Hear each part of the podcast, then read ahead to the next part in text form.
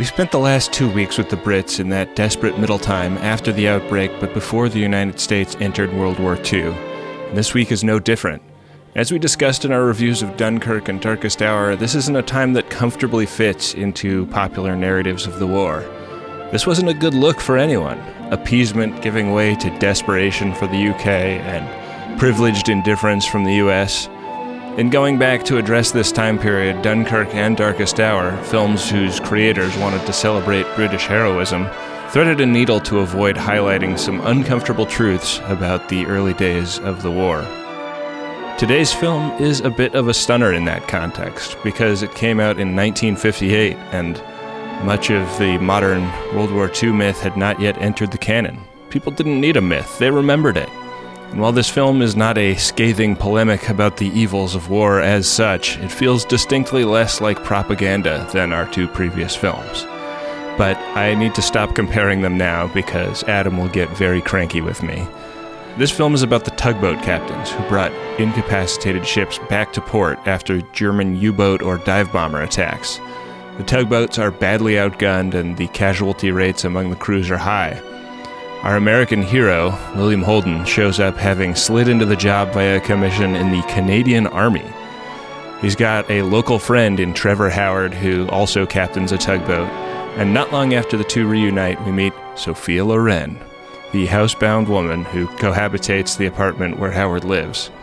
Their relationship is vague due to the Hays Code's prescriptions surrounding the depiction of fornicators, but we all do the math. Howard gives Holden a spare key to the flat, proposes marriage to Sophia Loren, and promptly buys the farm trying to rescue a ship. What's heavily implied here is that being in love with Sophia Loren is a death sentence. Trevor Howard is her third tugboat captain boyfriend to go to Davy Jones' locker. When William Holden moves into the apartment, the movie dangles that fact over his character like the sword of Damocles, as the two of them fall in love with each other. But he's a tough, capable captain. He whips his English crew into shape, and they actually comport themselves with great heroism, and the sea combat scenes are fantastically well executed. You start to wonder, is luck really such a powerful force? Is Sophia Loren being cast as some kind of succubus who puts curses on these guys? Or is it just that they're doing a super dangerous job and the odds aren't in their favor? Can't these two beautiful people just be in love and get married and live happily ever after? In the end, Holden chooses to toss a copy of the key to the apartment to one of his fellow captains before heading out on a particularly dangerous rescue mission. He hedges his bets, arranging for another guy to take care of the woman he loves in the event of his death. But what's indicated to her by this is that he has no faith in their relationship, and he sees her as something to be passed off to a successor. Heartbroken, she flees to London. 1958 had a really different take on what it meant for the UK to be in the war before the US declared. This is a film that should not be missed. Director Carol Reed and writer-producer Carl Foreman produced a masterpiece that seems unfortunately to have been forgotten. We poor sinners on the tugs deserve a few breaks along the way. Today on Friendly Fire, The Key.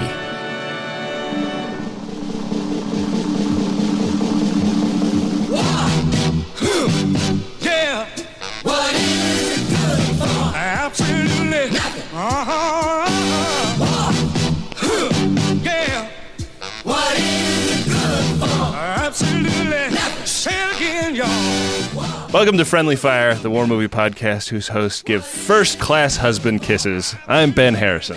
The best I can promise is Comfort Plus. I'm Adam Pranica. Back in row 30 is John Roderick. And I'm John Roderick. Row 30 by the bathroom. Yeah. That's me. If you want that bathroom kiss, John Roderick's your man. Got a middle seat because I lost my silver medallion status. Oh, no. Slipped through your fingers like tears in rain. That's how that metaphor works, right? Mm-hmm. Have you ever seen the status bag tags on fire off of the Orion's Belt? This is all an insult to my Blade Runner meme, and I'm not going to enjoy teasing. This was a great movie that I had never heard anything about. This was a great movie, and I had never heard anything about it either. the first credit that comes up is Carl Foreman Presents. And we talked a bit about Carl Foreman on our Bridge Over the River Kwai episode. He was the like the grand uncle of my wife, who was blacklisted for 6 years.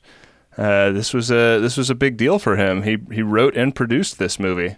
You take every opportunity to go on and on about the persecution of your people, Ben. I mean, I'm just saying, like, we sat down to watch this movie last night, and neither of us had ever heard of it. And the first credit comes up, and we both sat up in our seats, like, what? And it's a great movie. This seems like it should be considered a classic, and it seems relatively obscure despite that.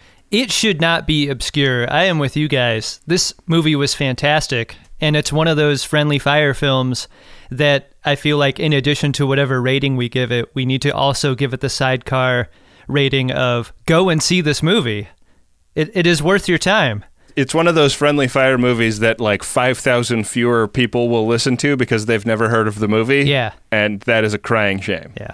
Let us interrogate briefly why this movie isn't a classic, or maybe in some circles it is, but none of us have ever heard of it. And I had that same experience halfway through the movie. I was like, well, either this movie is going to get really bad at some point, or this is a lost classic. I went to the Turner Classic Movies database of films, and you're a gold member. Scroll down, right? To the bottom.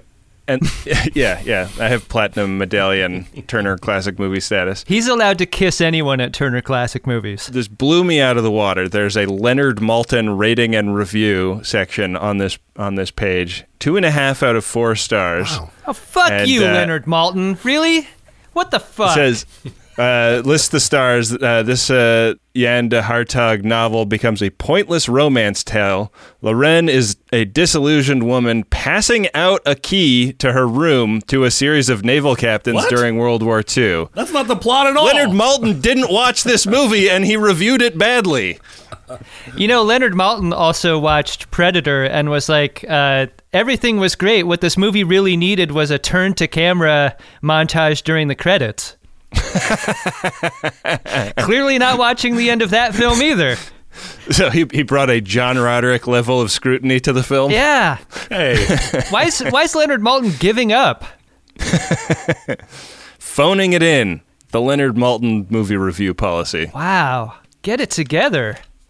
Yeah, that's not the story at all. Well, so maybe an element of it is that central plot, that Sophia Loren is the one constant as this series of tugboat captains comes and goes out of her life. That would have been pretty scandalous in the time this movie was made. Scandalous to the point of, like, people fanning themselves as they fainted in the aisle. Yeah, definitely. I imagine the studio did everything it could to put some veil between the fact that she was in a series of serial unmarried relationships with these guys, and that might have just singed the fingertips of Hollywood to such a degree that the movie disappeared. I mean, I don't know. Do we have box office figures for a thing like this? That's an interesting question. I just don't see how Maltin could have that take. I think one of the most poignant moments in the film was how shattered Caine was that Captain Ford didn't give him the key. Right. Like that, there's that moment in the film where, like, Caine wants the key not because he's in love with Stella or wants the comfort of the apartment. He sees it as his inability to earn the respect of his captain to the degree that he could be given that key. Oh, or really? Or do you think he is a suicide? And the only way he can think of to kill himself is to be the next to get the key. Whoa. Wow. Suicide by key. I'm sorry to get all interp on you guys, but... You know, your angle is really interesting because it butts up against the idea of something supernatural happening here that is never a part of the story. It's whether or not a character believes in the supernatural that... There's such a tension between, like, Stella's perception of herself and her witchcraft. Right. There's no one in the film that believes her to be a witch. And yet that seems to be a vein of this story that's never commented on. Like, is she or is she not bad luck? Does it matter? The closest they get is at one point, Captain Ross, I think, says, "I know what you are." And that could be interpreted as like demon witch that curses sailors or prostitute or, you know, any number of things on the like spectrum in between those, right? But he does, like, Ross does not a 180 on her, but like a 720 on her. He's spinning around in the... They said it couldn't be done, but he's one of the best people to ever strap on a snowboard. He did a frontside ollie, he did a full kickflip, and then a 720, and he landed it. But like from the moment he meets her and understands her relationship to Trevor Howard until the moment in the movie when he's like, "I can't live without you." Boy, he takes a lot of different tacks with her. But when Trevor Howard spills the wine on his shirt and she gets that horrified look and Holden sees it, the implication is that that she had a similar premonition about the two earlier captains before they went to their death. Right. And we don't ever see that. We don't know what her premonitions were. Well, she saw that scene and she went on to write the script for Memphis Belle. Who, Sophia Loren or her character, Stella? Sophia Loren. But like, really, her... First of all, I would like to just take a second to step back from that sentence I was in the middle of and say, she is an incredible actor in this movie. From the moment she appears on, you know, she's only like 24 years old. Don't worry, you'll be all right. The first time is the worst. From the moment she appears on the screen, you cannot tear your eyes off of her. And it's not because she's beautiful. It's because she's acting the shit out of her character. And she's not acting big, like 60s big either. No. It's fairly restrained, horror. It's deep. I mean, she carries a lot of weight in this movie. And it's, you know, it's... She could have played this way more resignedly, you know. She could have just been like the woman that's getting passed around, but she has all this dignity and all this ferocity. Right. She has that veneer of dignity that you can see the trauma boiling beneath, and that's such a tricky trick to pull off, you know. But is she a witch? If they remade this film, she would be. And all exterior shots of the Seaview Apartments 4th floor walk-up would be like thunder and lightning rung. Like it would be super hack. But there are so many restrained elements to this film that make her story and her legend so much more satisfying than that. Goddess, please. So this was a Hays Code era film, and we were talking about the kind of chastity or not of her character.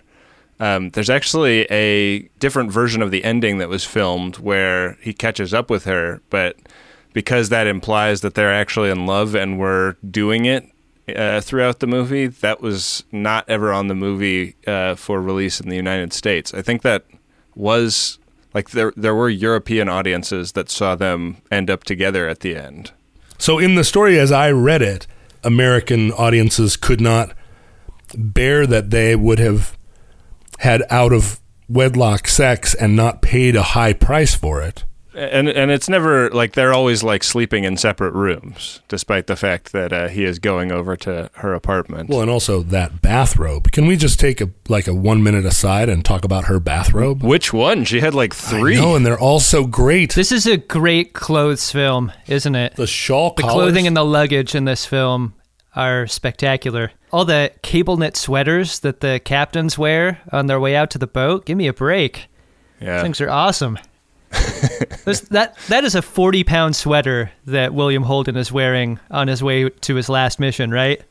Yeah. Like, you go overboard and you are sinking to the bottom. That's all there is to it. Yeah, I saw somebody doing curls with a sweater in the background of one of those shots.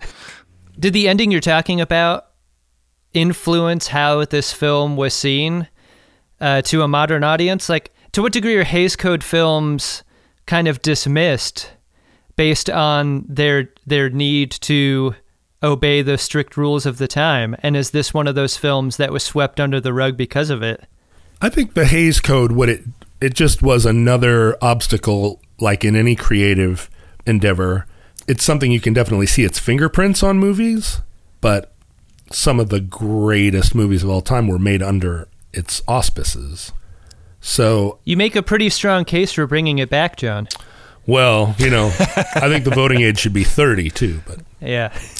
No, I don't think it's that. I think the modern audience looks at this, and as the audience of its time looks at it, and understands that the core idea of that key is not the apartment.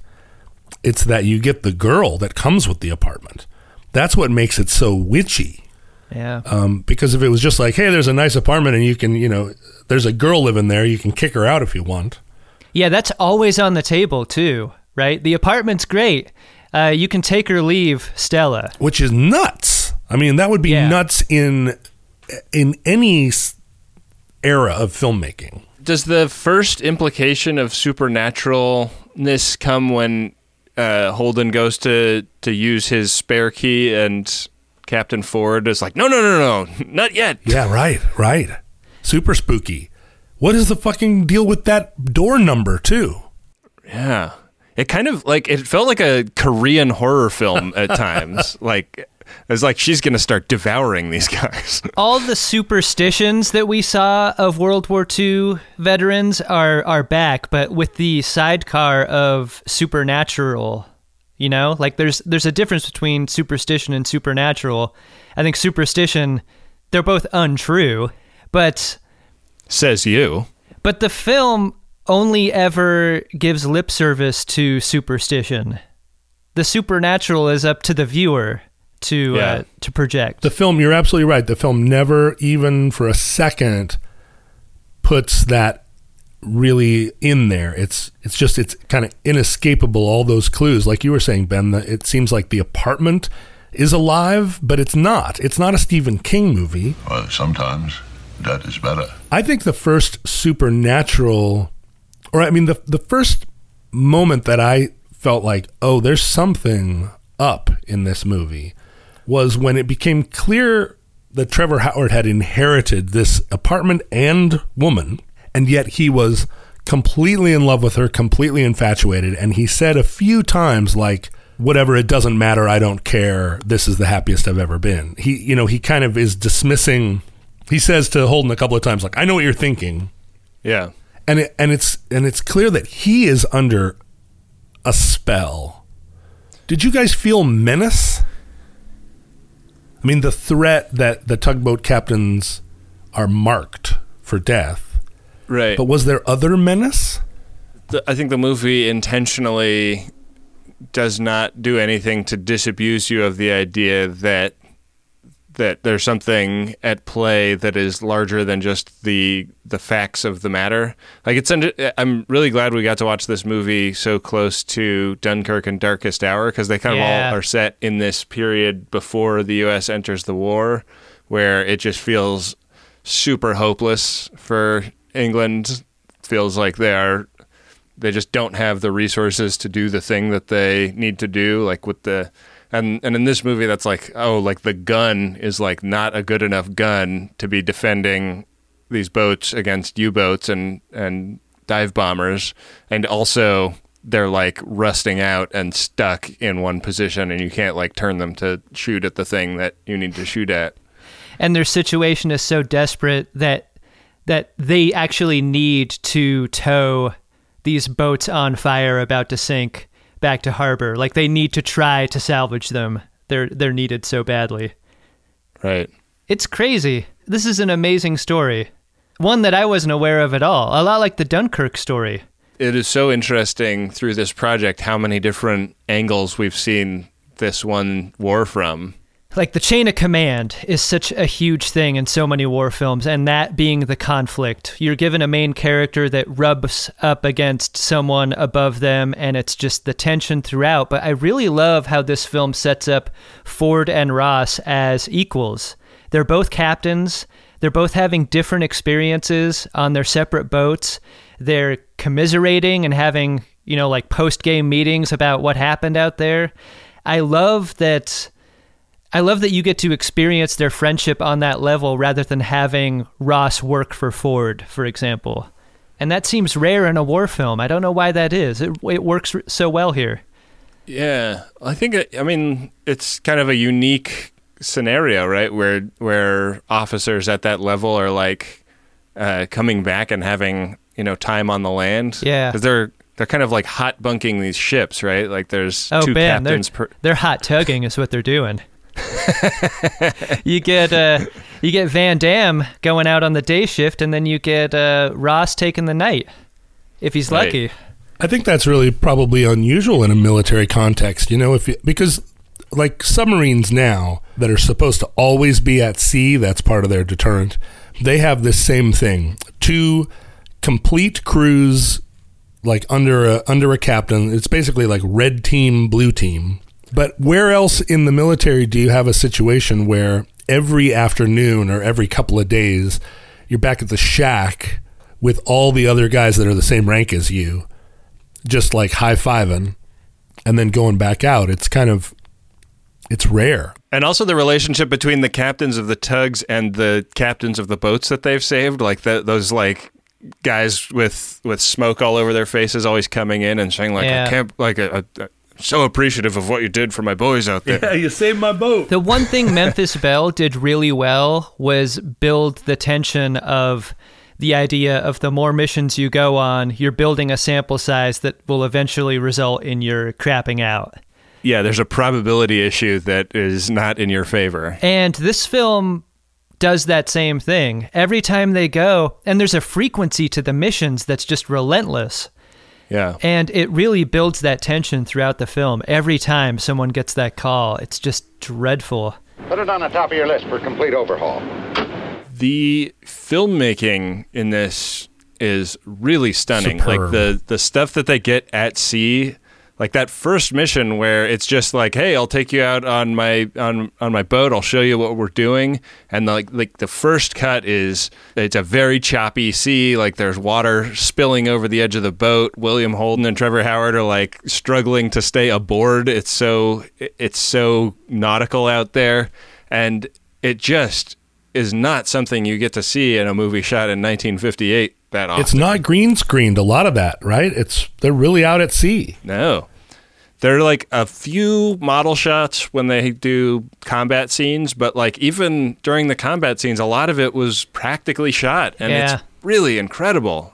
I really loved all of those shots that you've described. I also love how Hitchcockian this film felt. When things started to go wrong, you saw a lot of Dutch angles. That dolly shot... through the crowded dance floor that Ross is walking through when he thinks he sees Stella is totally out of horror films. That was crazy. What a great shot that was. Amazing. Because he keeps changing. He's not just going straight through the crowd. He keeps changing, and they're dancing away, and it feels very... Yeah. Very ominous, but also, like, I was just wondering, how is this camera wending its way through people like this? Yeah. There are 1,000 rom-coms that bit the shot of that pivots around William Holden's head when Stella kisses him for the first time. Like, that feels like the first time that's ever been done, and it was done in this film. It was awesome. Oswald Morris, the cinematographer on this film, has a pretty long and cool career. He shot... his last film was The Dark Crystal in 1982. Whoa. But he shot a ton of great stuff and a ton of things that are on our list. So I think we'll revisit him. I don't normally notice that type of stuff the way you guys do, but there were, like, the opening shot of the movie was a big crane shot that had 200 elements all moving at once, and then obviously the last shot of the film with the steam on the train platform. In that night lighting And that was one of the more beautiful shots I think I've seen. You know, I almost didn't want to cut to inside that cloud. I wanted that cloud to overtake them and then like fin. Sometimes a film sets the tone with a shot like that that it can never pay off again. But this film is so consistent with how great the compositions are throughout that it just maintains that quality. I think of particular note also are the shots inside the apartment building. Like when they first go up to that apartment, the way the camera is kind of like on these crazy angles as they go up the staircase, mm-hmm. it immediately puts you ill at ease, you know? It's the same Dutch angles that we get for every shot when they're on the boat. It feels unsafe. What is a Dutch angle? A Dutch angle is when the camera is not, like the bottom of the frame is not parallel to the ground. So the camera is canted at an angle. And in this film, pretty much every shot when they're out on the water is Dutched, but also a lot of the shots in that apartment are Dutched, which is a contrast from everything else that happens on the land. Wow.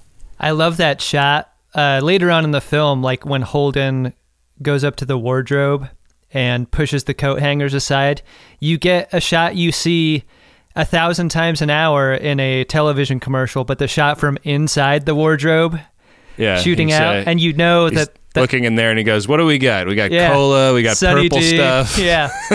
They totally have a Sunny D shot in this film. Problem, guys? No. Way to be Mr. Jackson. Come on. And you know they had to build a wardrobe with a false back and put a camera behind it and like do all that stuff for like a 5-second shot. They put in the work. This movie was in black and white. Was it just a budgetary choice? Was it a Hitchcockian choice? It is hard to know, right? There's something really beautiful about it as a black and white film. The contrast is really striking.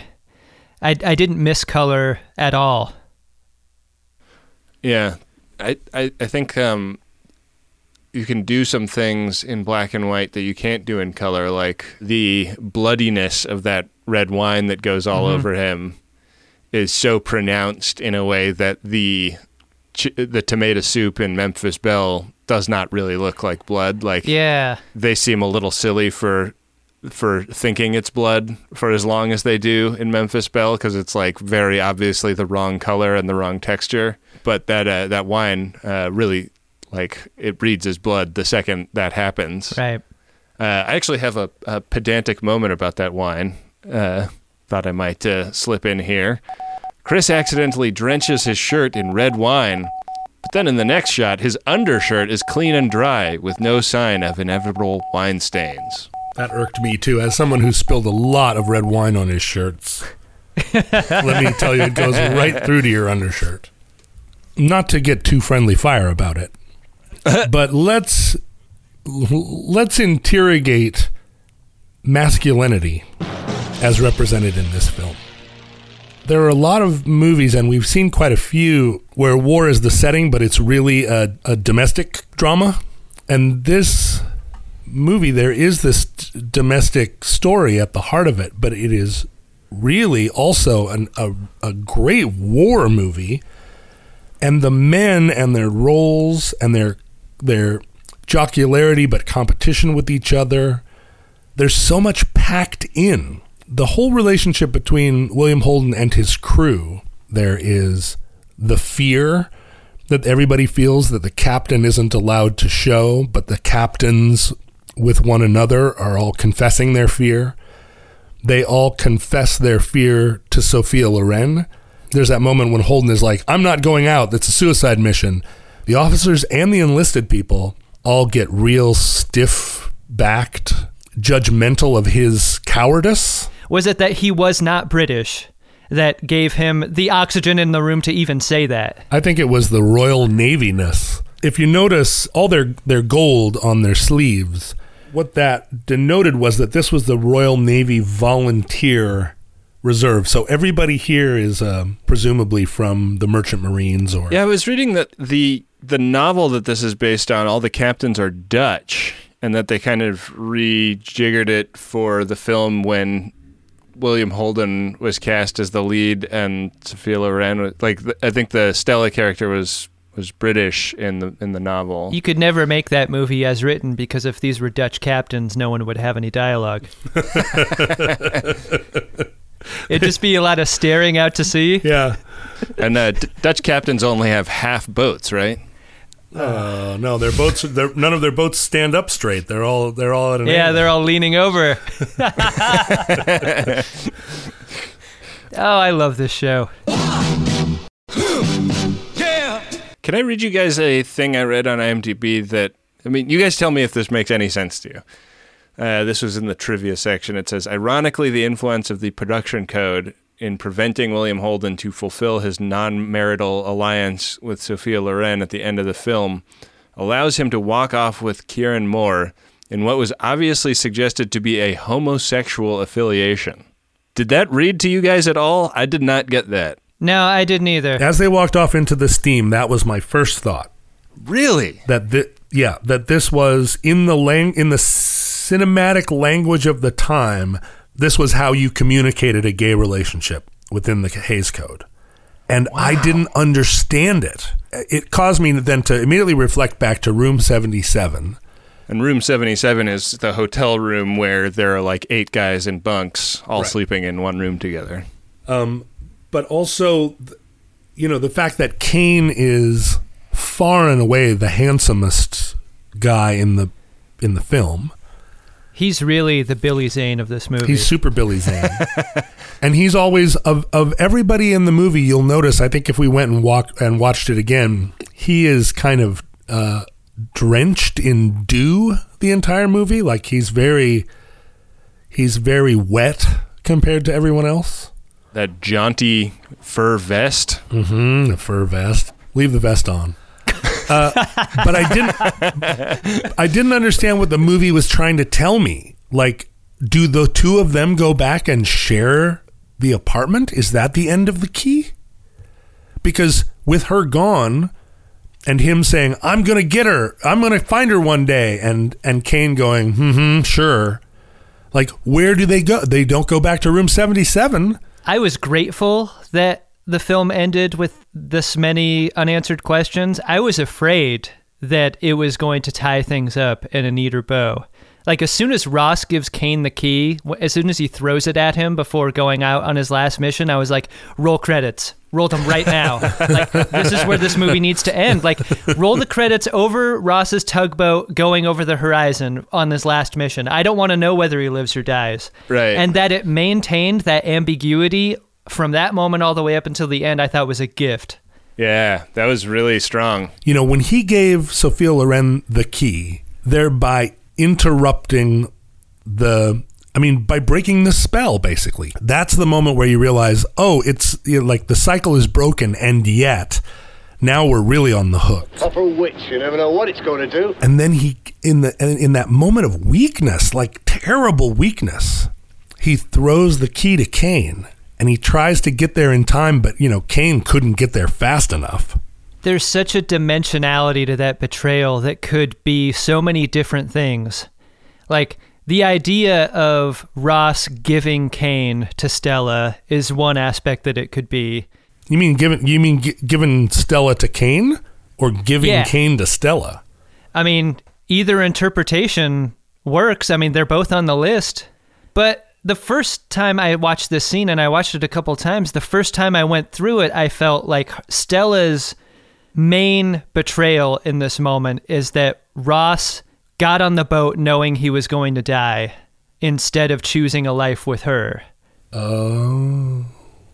Like, he knew he was going to die. She told him as much, and he still did it anyway. He knew enough to give the key away before going out on the mission, and that he didn't have faith in himself enough to come back, or the ability to come back from a suicide mission. Like, that's on the list for me. There's so many other reasons in totality that make up Stella's feelings in this moment. It's one of the great moments in this film, is that moment, and I think it's because of how you view it. The prism through which you view this scene makes it so many different things. You mean when he comes back and says, I survived, And we're all expecting her to go, my darling. Right. And instead she says, get out. There are 10 reasons for her to say get out to him, and I think all of them work. That's why that scene is so great to me. And yet you're still crestfallen. Like you still have a you still have hope in your heart when he gets to the apartment. Yeah. And his reaction when he's there getting stitched up and he's like, let me go, let me get out of here. Like he creates a diversion and runs through the door. I remember feeling like, why is he reacting this way? It sets you up, but I was still stunned when she said, get out. And before she even said it, you could see it on her face. Kane's been there for 10 minutes? And you get half a minute in that scene, and it looks like he lives there. There's something about Kieran Moore's performance in that moment that's like, not only are you 5 minutes late, you are 1,000 years late. Like, he's already moved in. It's over. Well, here's the question, I guess. If Ross had not survived, if he had gone down with his ship, would Kane have moved in and been the next? And Sophia Loren would have continued to live in that apartment and the spell would have continued on? Is the whole fact... I think Room 77's a dump, man. I think you got to take the fourth floor walk-up, right? Well, no, but of course he's going to go there, but the question is, would Stella have stayed? And I think she would have. The whole reason that Stella is able to escape is that Holden did break the spell. He just broke it and then broke the covenant between them. And then she's off to London. She tucks the key into the armrest of the train, like, doesn't even keep it as a souvenir. They're never going to find that thing. Oh, I would find it. I have a whole fucking desk drawer of keys I've found on trains. Man, you could have moved into that apartment. She wouldn't have been there. I still might. Don't drink too much. No. When we first meet her, the disparity between Trevor Howard's youth and attractiveness and hers gongs like a out-of-tune bell. It's one of those August and 2 years ago July relationships. And at first it drew me out of the movie a little bit, because I was like, is this some 1950s thing where it's just young girl, old actor? But, that wasn't really how they played it back then. That was a thing that came later, that Michael Caine romancing a 24-year-old when he's 56. I mean, that's a more recent development in Hollywood. I mean, there's always been ingenues or whatever, but it wouldn't have been so dramatic, I don't think, unless it was a plot point, which it turned into. That the fact that they were so radically different, and it made her seem that much more like maybe a supernatural or otherworldly, let's say. What's interesting about how you're describing them is that for the age difference as there is, and the societal status difference that we know there to be, Stella has the power in that relationship. In this whole movie. He needs her and he wants her, and she always feels unattainable to him. He can't make her do anything. No, he begs her to marry him. Well, he begs her to sit down. There's like five, let alone marry. Yeah. 5 moments in this film where somebody tells her to do something and she either doesn't or does it in such a way that by the time she actually sits in the chair, the other person, the man in her life is like, please, yeah. Please sit in the chair. Like, she's so, and I think a lesser actress could not have pulled off this movie. And I don't know how the director understood that she had this charisma and this talent. They actually wanted to replace her. Carl Foreman was trying to replace her with Ingrid Bergman after they'd been filming for a few weeks. Whoa. And Holden stood up for her. Good job, yeah. Holden. I think I could see Ingrid Bergman doing it, but I could never see her as haunted as Sophia Loren is in this film. It's just different. I'm glad they didn't go that route. I'll tell her how I pulled you out. Yes, of course. After you threw me in, you swine, you took advantage of a drunken man. Let's talk for a second about William Holden's judgment of her. I mean, he basically is calling her a whore And or a witch. Even after he uses the key and comes in drunk, he's basically saying, I can't stay in the hotel anymore. And at one point he's like, well, I'm just going back to the hotel because I can't be here with you, a fallen woman. And she just impassively, like, basically holds the door for him. And he's like, please, Stella, don't make me go back to the hotel.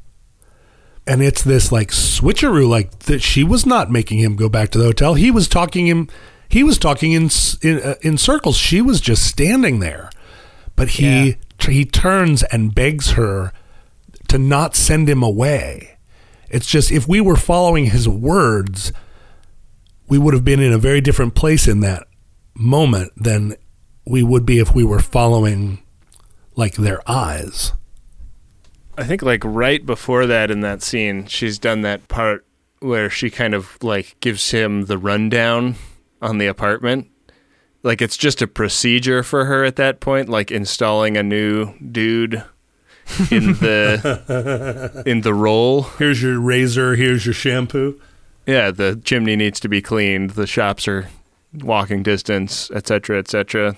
It's an interesting moment because it really does feel totally divorced of romance. There's no, it's so impersonal that I wonder if he reacts against that, and that's why he starts kind of slinging the insults at her that he does. There's a triangulation of that about her in this film that's really well done that I don't feel like a lot of films would have been able to do aptly, because Van Damme describes her in the way that he does. There's the apartment manager that describes her in the way that she does, and then there's also Ross's personal experience. We're getting the same information about her from multiple sources. And it never feels like you're beaten over the head with that, because all the takes are unique. Yeah, and they're like from the perspective, like Van Damme is like a very religious man, so it comes from that perspective. And is Van Damme German? No, he's Dutch. He's Dutch.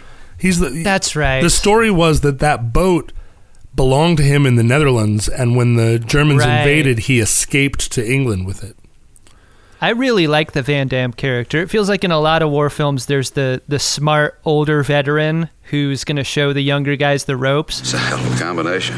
And yeah. I love the subtlety of Ross laying back in the cut. Like, he's an experienced captain, but he's going to let Van Damme teach him how to be a captain of the boat.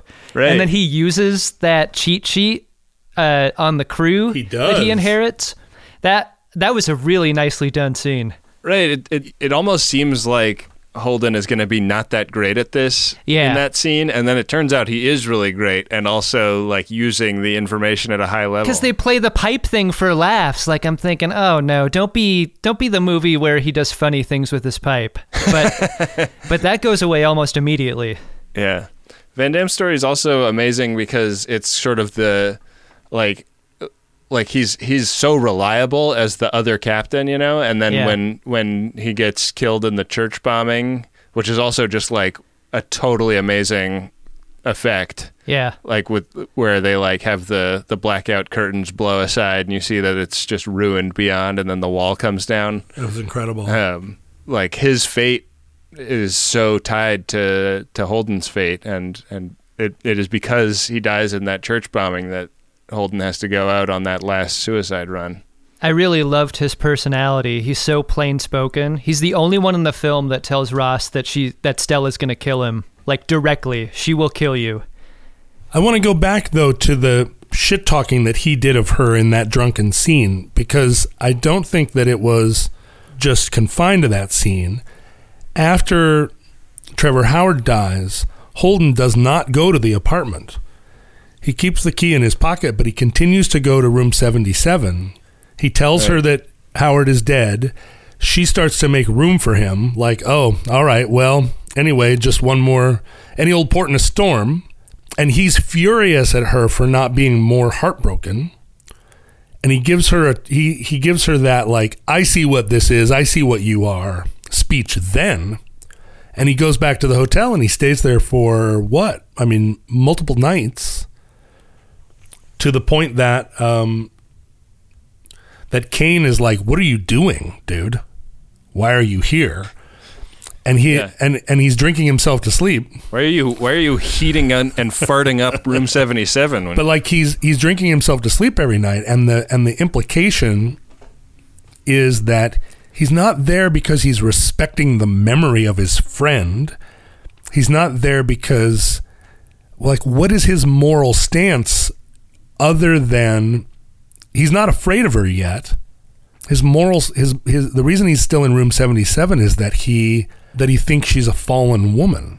And so the reason he shit talks her when he gets there that final drunken night is that he's wrestling with his own weakness, and that makes it that much more astonishing at how quickly and how completely he's transformed into her, not just her servant, but like they're going to be married, like they're going to be together forever.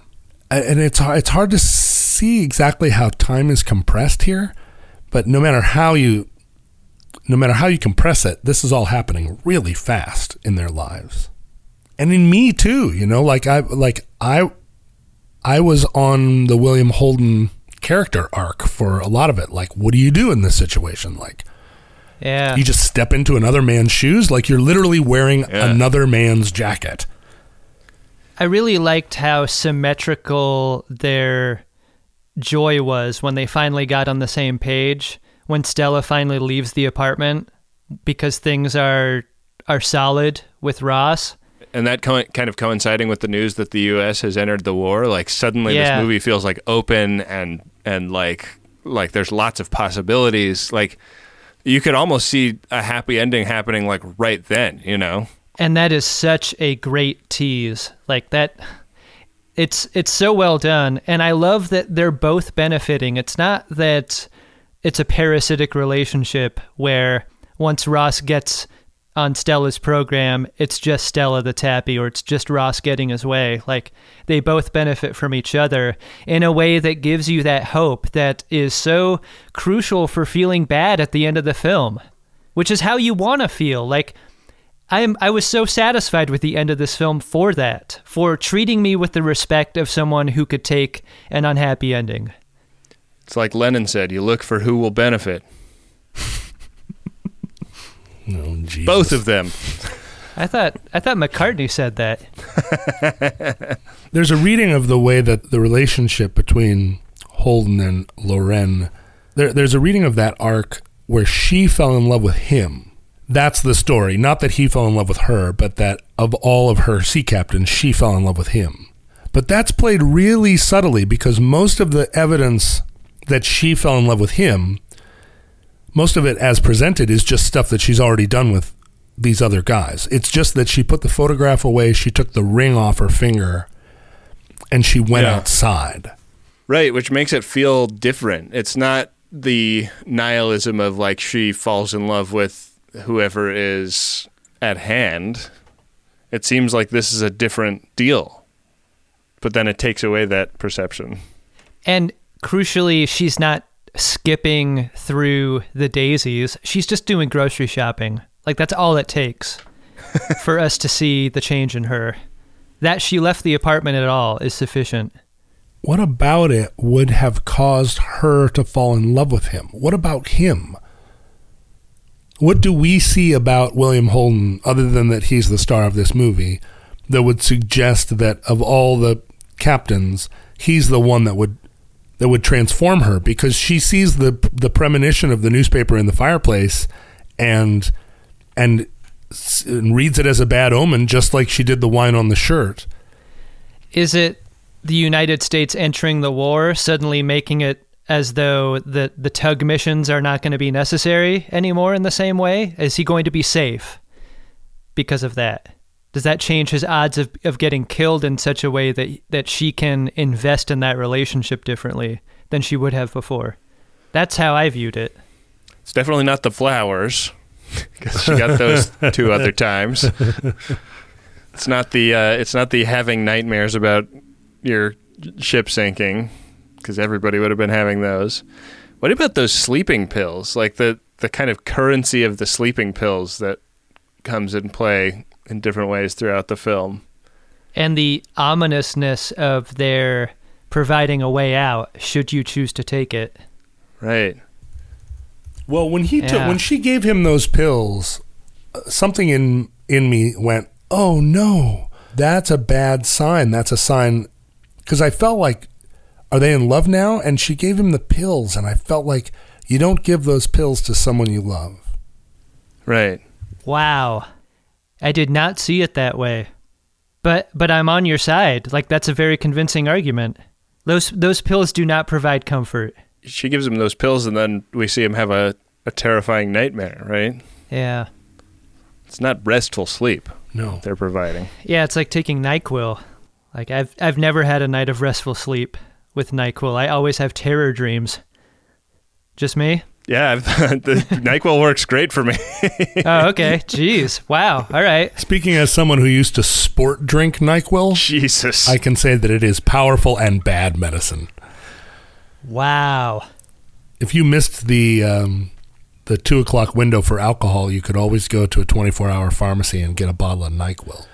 Wow. And let me tell you, gents, those are dark days. That's why you've always been called the Pimp C of indie rock, right? Jesus. Is that the Bun B of this podcast? Yeah, I'm a trilogy. Come on. Everybody knows that. Give us your blessings. Church. It's the time in the show, the time in many ways I'm kind of dreading, because it means we're coming to the point where we need to stop talking about the film we just saw, a film that was a real pleasure to see and discuss.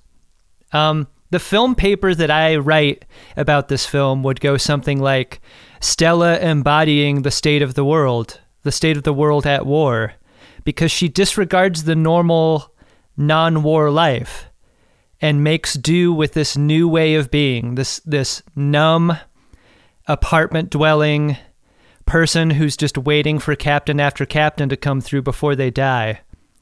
And when she changes, the war changes, and that idea of hope when the United States joins is such an inflection point in this film.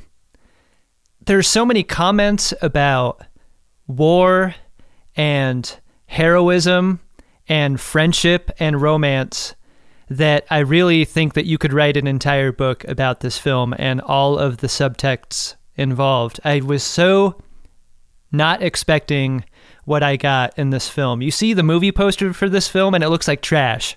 Really, like, not a great poster, not great cover art. Like, I was excited to see another William Holden film, yeah, but Sophia Loren, totally gobsmacking. All of the performances in this film I thought were great. Yeah.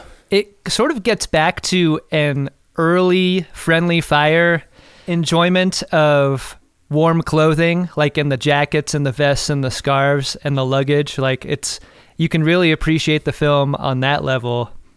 I can't wait to watch this film again. It's one of those films in Friendly Fire that I'm grateful for. I'm grateful for the show in making me watch this film. As far as the rating goes, there aren't many moments in the film where you feel totally safe, but one of them is Christmas. Stella and Ross are together and they're happy. They're so briefly happy. And there's an ominousness to this scene that isn't just them being happy in the greater context of the film, which would be sufficient, but there is a dry Christmas tree covered with lit candles. And I couldn't take my eyes off of it. It looked so dangerous. And then the bombing happened, and I was like, oh, God, Ross, blow out those candles before you get to the bunker. Please do that. You got to blow them out. And that, to me, is this film. It's temporary comfort in the apartment with Stella, but it's an apartment filled with dry Christmas trees decorated with lit candles. It's temporary, and it's fraught. And it's a tension that runs through its entire 2-hour runtime. I think this film is brilliant for its time and for today, and it must be seen. I'm giving this film the full 5 Christmas trees full of lit candles. Loved it. Wow. I loved it too. I was totally surprised at how great it was. I thought this was going to be kind of a missable, forgettable, 1958 war movie. And I agree. I mean, like, the camera work was totally amazing. And this is the DP who did Guns of Navarone and a ton of like amazing movies, and this is incredibly high level black and white cinematography, really great acting. I think it's worth highlighting how great William Holden is in this movie. Like, he has so many different hard jobs to do, like that middle thing of being a captain who is bumbling with the pipe, but also commanding the respect of his men, is brilliantly executed. The scene where he tries to refuse the order to go out on the mission he knows will be his last is amazing. How naked he seems in front of those stiff upper-lipped British Navy guys, and I don't know about you, but William Holden is rocketing up my list of favorite actors ever. The more films we see of his on Friendly Fire. And to say nothing of Sophia Loren, who totally steals the show, is totally great, is playing a woman who is deeply traumatized, but trying to maintain in the way of like her adopted culture. And, totally steals the show. Great movie. I'll give it 4.5 Christmas trees with birthday candles on it. Wow. Yeah, I'm with you guys. You've said it. You've said it all pretty plainly. I kept waiting for this movie to let me down, and from the opening shot, I realized that it wasn't just a forgotten piece of fluff. I mean, like you, when it came up in our list, I was like, oh, here's some, mid-century Saturday afternoon filler. The poster is terrible. It's only, the promise of the actors that kind of makes you feel like, well, maybe I'll risk it. The movie never let me down. It asked more questions than we could. I mean, I'm still grappling with what the takeaway from it was. I agree with you that the acting was superb. William Holden is not my favorite actor, but he killed it in this movie. The idea that he would have won an Oscar for Stalag 17, and I think that Trevor Howard did win a BAFTA award for this movie. So there was some acknowledgement of it. It's a tremendous movie, and it's hard for me to give a 5-star review to a movie that isn't somehow, bigger than this, because this isn't epic in any way. And I think it's about tugboat captains. Like, it's right there in the premise.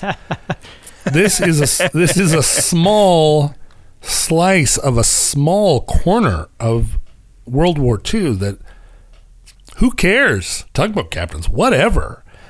But it's not trying to make the case that tugboat captains were the real heroes of the war. Like, it keeps redefining itself on like a smaller scale, and it never tries to define itself on a big scale. And so it's hard to say like, oh, this is like Bridge over the River Kwai. It's one of the great movies, and yet it is, kind of. Yeah. So, boy, I'm just going to go for it and just say it's a 5-star movie. Yeah. Wow. Take that, Leonard Maltin. Really weird at how, what do you want out of a movie that isn't in this movie? I can't think of anything that's fucked up about it. It's got like, what would you improve? Really good war stuff. Really, just the battle scenes and the fighting and we haven't even talked about the mysterious German U-boat captain that's that's sailing around in a French captured training sub and just taking pot shots at taking pot shots at tugboats to practice. He's the main threat in the film, and it's terrifying. And we barely talked about it. It's terrifying and also semi-insulting. Yeah, incredibly. I mean, he's like, well, I don't want to take on any, I don't want to send these students out to take on, real ships until we blow some tugboats out of the water. Wow. So great. Yeah. Yeah, I don't see what else there is to want out of a movie. Great movie. Wow. See it. John, did you have a guy? There were a lot of guys in this movie, a lot of the sailors. You can tell that the extras... Did you know that Michael Caine was an extra in this movie? Really? What? Yeah. He's one of the sailors, I guess. I didn't spot him, but then I read that he's in it later on. Cool. You can see that a lot of the extras are real sailors. You don't get faces like that any other way. And some real resting sailor face. Yeah, and you can tell, there are a lot of these joint productions, British American productions. You can just tell this was filmed in England and not in California. But so many of those crewmen with their scraggly whiskers and their doubtful faces, they all felt, any one of them could have been me. But then the first mate shows up, Weaver, the mate, who is soft-spoken and gentle and feels like a young officer. You can tell him apart from the crew. The engineer is kind of the Rickles of the movie. He's playing the very, very underplayed comedic relief, But Weaver is a strange role, because we see the first mate a lot in movies, and the first mate is always either angling for the captain's job or ruthlessly loyal to the captain, or in some way has a one-note character arc. But Weaver, the mate, he just feels very complicated, and he feels very competent, and it's all conveyed with a pretty small amount of screen time and not a lot of lines. And every time he was on screen, I was just like, oh, he's not me. I wish he were my mate. That was a very efficient character in the times that you saw him, right? Yeah. Do you mean you wish he was your mate in the way of you walking off into the steam in the train station with him? Yes, I do.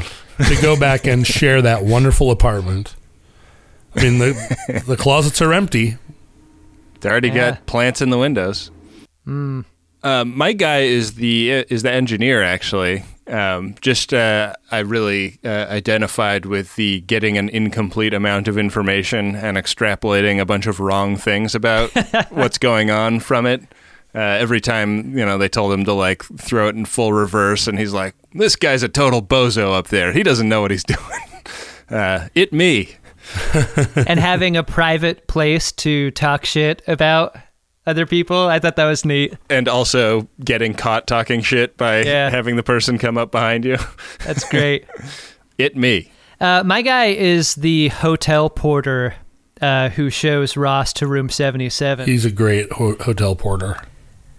And he is sort of the other side of the coin to the Stella character, where Stella tries to make a go of it. The porter is defeated. The porter wants the war to be over. The porter doesn't care for the people in his hotel, doesn't care for them or about them, and gives them watered-down booze. And he's just kind of a ghost there.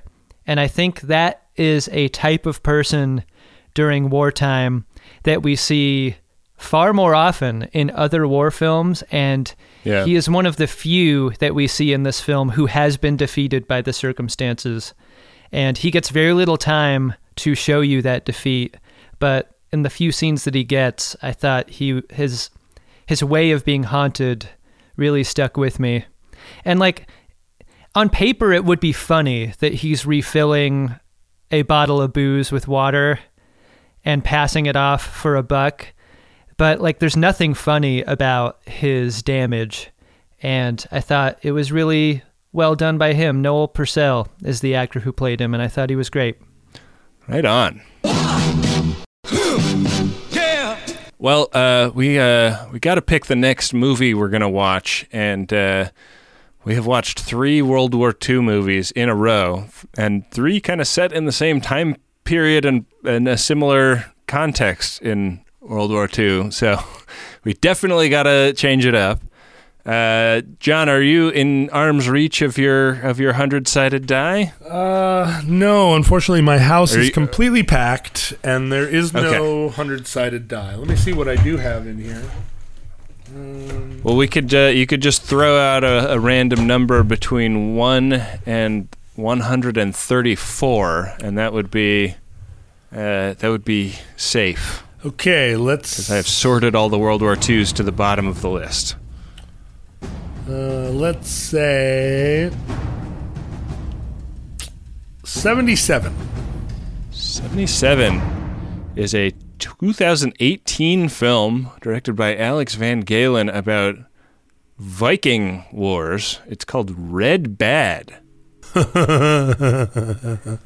What? Is he related to Strongbad? I don't know. I think it's a Dutch film. It's all one word. It might be in Dutch. Oh wow! Okay, yeah. Nederlanders. We've watched a Dutch film or two.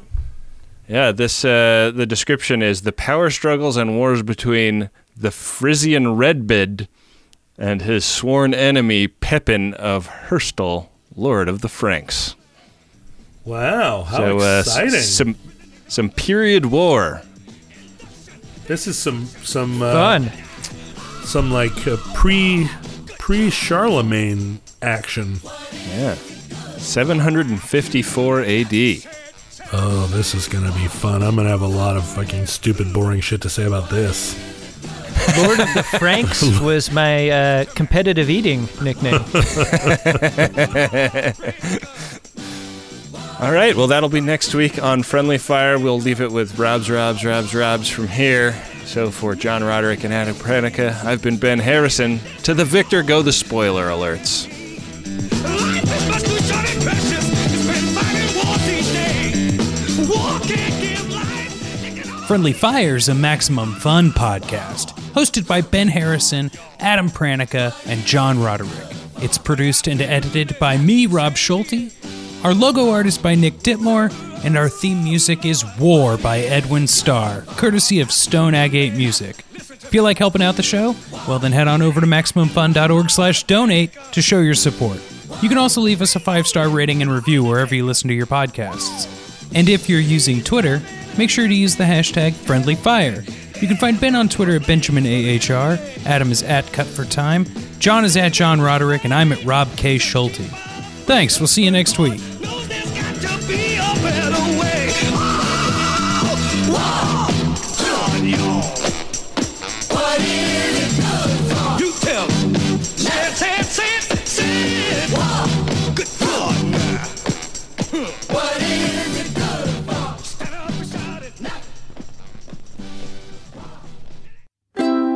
MaximumFun.org. Comedy and culture. Artist owned, audience supported.